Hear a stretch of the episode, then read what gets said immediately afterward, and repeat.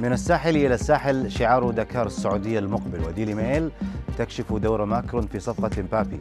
وصراع جماهير رونالدو وميسي لن يتوقف. هذه الأخبار وغيرها ننقل لكم من العربية بودكاست. أهلا بكم. أعلن منظمو رالي دكار السعودية عن مسار نسخة عام 2023 بعنوان من الساحل إلى الساحل.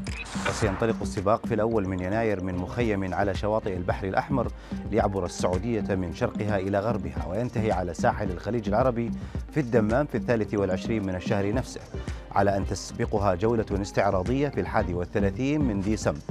وستكون هذه النسخة الرابعة من السباق الذي تستضيفه السعودية ويحتوي على مسارات جديدة بنسبة 70% عن سابقاتها من غرب المملكة إلى شرقها.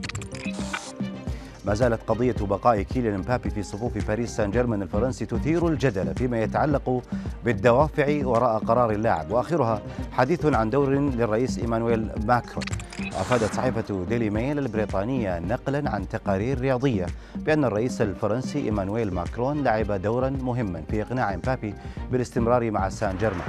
ووفق الصحيفة فقد رد ماكرون على سؤال بمؤتمر صحفي يتعلق بدوره في صفقة المحافظة على مبابي قائلا نصحته بأسلوب غير رسمي بالبقاء في فرنسا.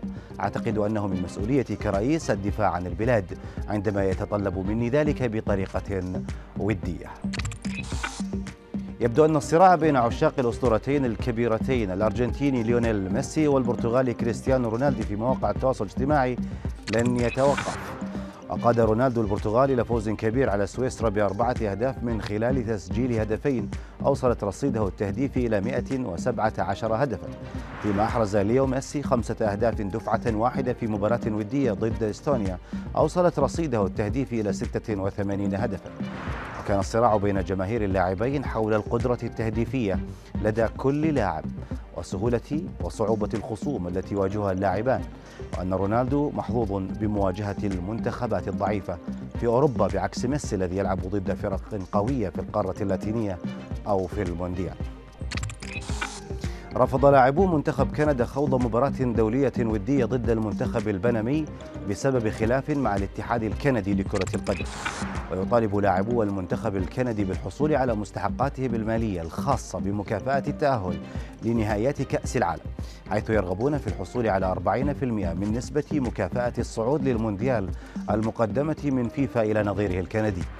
ولم يتدرب اللاعبون أيضا يومي الجمعة والسبت الماضيين قبل أن يتم إلغاء المباراة. بعد ذلك بفترة وجيزة.